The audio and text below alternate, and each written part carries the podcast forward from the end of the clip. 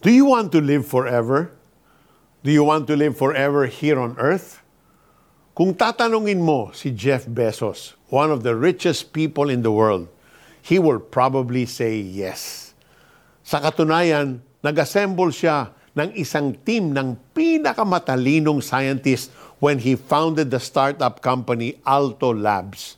Ang goal nila, defeat death by figuring out how to reverse disease. Kung tutuusin, maganda naman ang layunin nila. But ultimately, nasa kamay nga ba natin ang kontrol kung gaano kahaba o kaigli ang ating buhay? Job answered this question by saying that God has appointed the length of our days. Ang Diyos na nagbigay sa atin ng hininga.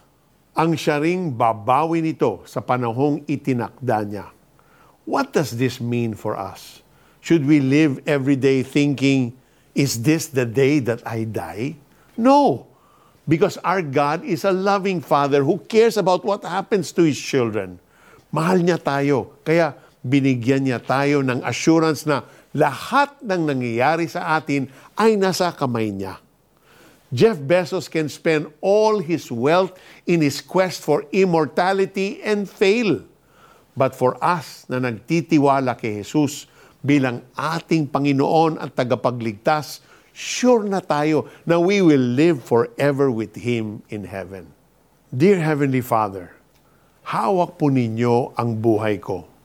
Help me to live each day in faith, knowing na kayo ang may alam kung hanggang kailan ang itatagal ng buhay ko dito sa mundo.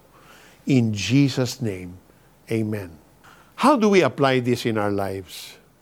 Normal lang ang magkaroon ng fear of death. We are afraid of leaving our loved ones behind and of facing the unknown.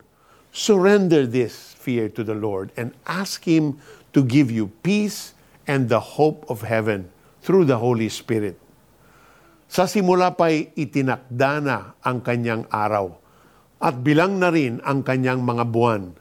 Nilagyan mo na siya ng hangganan na hindi niya kayang lampasan. Job 14.5 This is Peter Cairo saying, God is able to answer all your prayers.